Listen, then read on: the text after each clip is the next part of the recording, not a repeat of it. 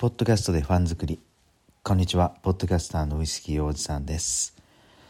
えー、この番組は音声配信に興味があるだとか、えー、自分の商品やサービスをねメディア発信なんかでみんなに伝えたい。YouTube とかブログやってたけどまああまり見られてないしあまりの手間かかるので、まあ、疲れたよな。音声配信なんかやってみたいなっていう方に対して6年ぐらいねこのポッドキャスト僕がチャンネル運営をいろいろしてきたので、えー、その経験を踏まえて皆さんに、えー、伝えていけたらなと、うん、そういうような番組です。なので音声配信に興味がある方はまあちょっと聞いててよかったなって思われるような配信をこれからやっていきたいなと思います。よかったら今日も最後まで聞いてみてください。さて一発目僕はウイスキーおじさんとして3年前からこのポッドキャストでですねえー、ウイスキーと洋酒と、まあ、旅について、まあ、そんな情報発信をしたりなんかしています。そしてその前今から言うと6年ほど前からは、えー、経営コンサルタントとしてねあの経営者に役立つような、えー、いろんな情報を発信してきました、うん、それで、えー、この6年間今までやってきて感じたことやえ、こうやったらよかったよなこういうふうなことやって成果が出たぞっていうようなやつをですね、え、ちょこちょこと音声配信に興味ある方に今から配信していきます。で今日はですねまず一発目っていうことなんですけどもあの3つのポイントに分けてお話したいなと思ったりしています。1つ目はね、えー、ポッドキャストって音声配信ってどんなものっていうところで、えー、YouTube とちょっと比べてみようかなと思います。で2つ目はどんな商材やサービスどんな人が向いているのかこの音声配信やったら成果が出そうかなっていうの。僕はこれずっと長いことやっててあこういう人っていいよなっていうのがあるのでお伝えしたいなと思います。そして3つ目はこれは6年前の過去の自分に向けて、えー、一言二言ぐらい言いたいことがありましてね。それは音声配信をコツコツ続けてきた結果。今の自分がこうなってるよっていうのをですねポッドキャストやり始めた一発目のボタンを押した自分に対して過去の自分に対して話をしてみたいなと思います。うん、それではですねまず一つ目 YouTube とポッドキャストをちょっと比べてみようかなと思います。YouTube はね皆さんご存知のように、えー、バズったりしますよね。うん、あの YouTube のアルゴリズムでおすすめに載ったりして一気に1,000回1万回10万回なんか、まあ、一晩でね行ったりしますと。そうするとその番組一つだけでもううまいこといくとフォロワーさんが1,000人2,000人3,000人になって、えー、一気に収益化ビジネスになったよっていうチャンネルもあるかなと思います。うん、で有名になれると。そして YouTube のもう一つの広告収益っていうねえー、素敵な素敵なビジネスモデルもあるとただこの YouTube に比べて音声配信とかくポッドキャストっていうのはあのバズらないんですよね。うん、あのあまりどっちかっていうと YouTube のユーザー数に比べてまあ僕の手応え感でいくと音声配信ポッドキャストは5分の1から10分の1になるのかなと思います。えー、どこかの音声配信のチャンネルがねマーケティングのチャンネルがポッドキャストの国内のユーザーの認知度が2割以下と5人に1人ぐらいしか聞いてないよっていうところでまあこれはまだねあの仕方がないなこれ絶対バズるわけないなって思うんですがここがまあデメリットであるのかなと思います。ただこのバズらないというのもね後でお話ししますがこれはこれでねあのポッドキャストの良さにもなっているなと思ったりします。そしてねあのポッドキャストはあのユーザー数も少ないので、えっと、チャンネル数もやっぱり YouTube に比べてこれはもう10分の1どころじゃないですよね。圧倒的に少ないんですよ、うん、なのでね僕は今までやってきて何が良かったかっていうとこれはねあの競合が少ないんですよね。今のところ。うん、ウイスキーや、まあ、経営のコンサルの配信でもですね、えー、少し聞いてもらうようになるとあのカテゴリーのね、えー、上位に入ると。そして見つけてもらいやすくなって、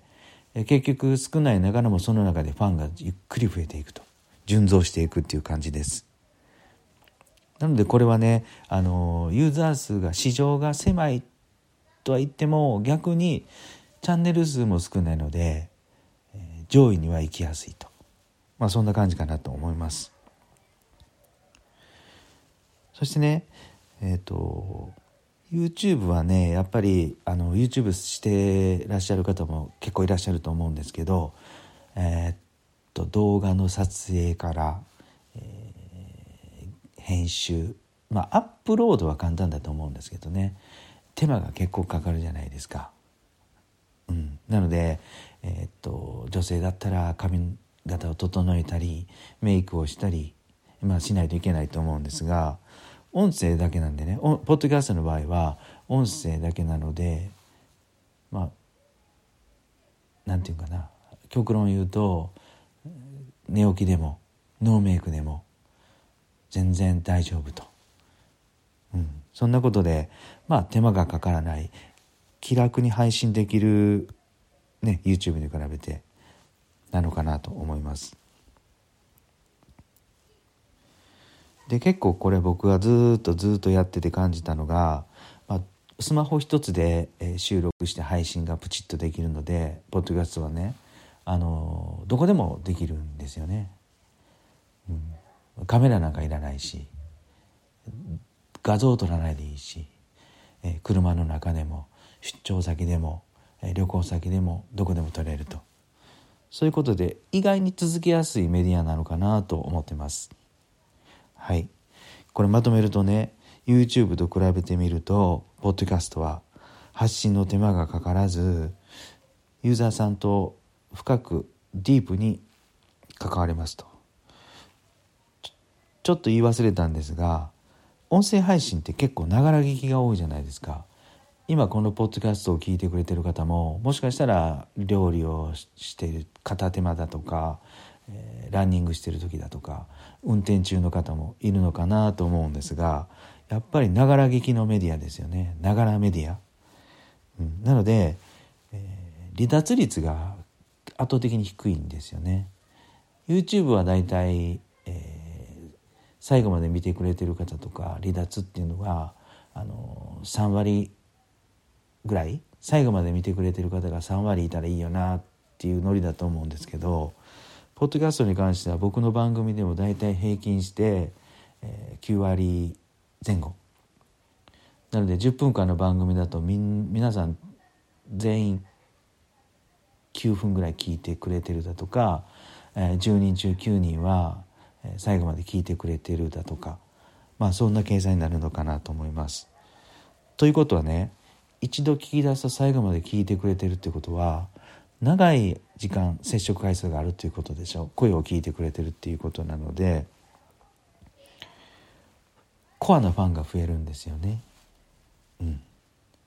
でこれを踏まえて、えー、ポイントの2つ目どんな商材やどんなサービスどんな人が向いているのかっていうところでいくとこれはねあの一言で言うと高付加価値で高単価のものです。例えばカウンセラーセラピストいわゆるコンサルだとか、えー、修行の先生、その人にしかできないオリジナリティの高いサービス商品。それを持たれている方は本当に相性がいいと思います。実際ポッドキャストやられてる方もこのジャンルの方は多いと思うんですがえっとねうんいいいいなと思いますね。でもっと言うと例えばね完全無農薬で栽培しているお米農家さんとか、えー、JR で JR じゃないわ。JA で買ってもらうよりも直接やっぱり畑の雰囲気を伝えたり無農薬ってこんなものだよっていうことを伝えたりしてですねコアなファンを作ってもらって、えーしっかりしたお値段で買ってもらうとなので利益率はしっかり上げていけるようなビジネスモデルが農家さんには作れるのかなと思ったりしますね。でここでちょっとね僕がな数年このポッドキャストをやってきて絶対こういう人いいよなって思うのがですね中年のおじさんが配信するのはもうポッドキャスト一択なんじゃないかなと思います。僕は中年おじさんでしょ。50歳を超えてでもあれ声って老けないじゃないですか。意外と。まあ老けてもですね、まあ、そこまで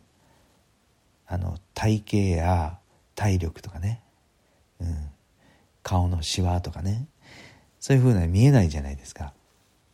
声だけなので。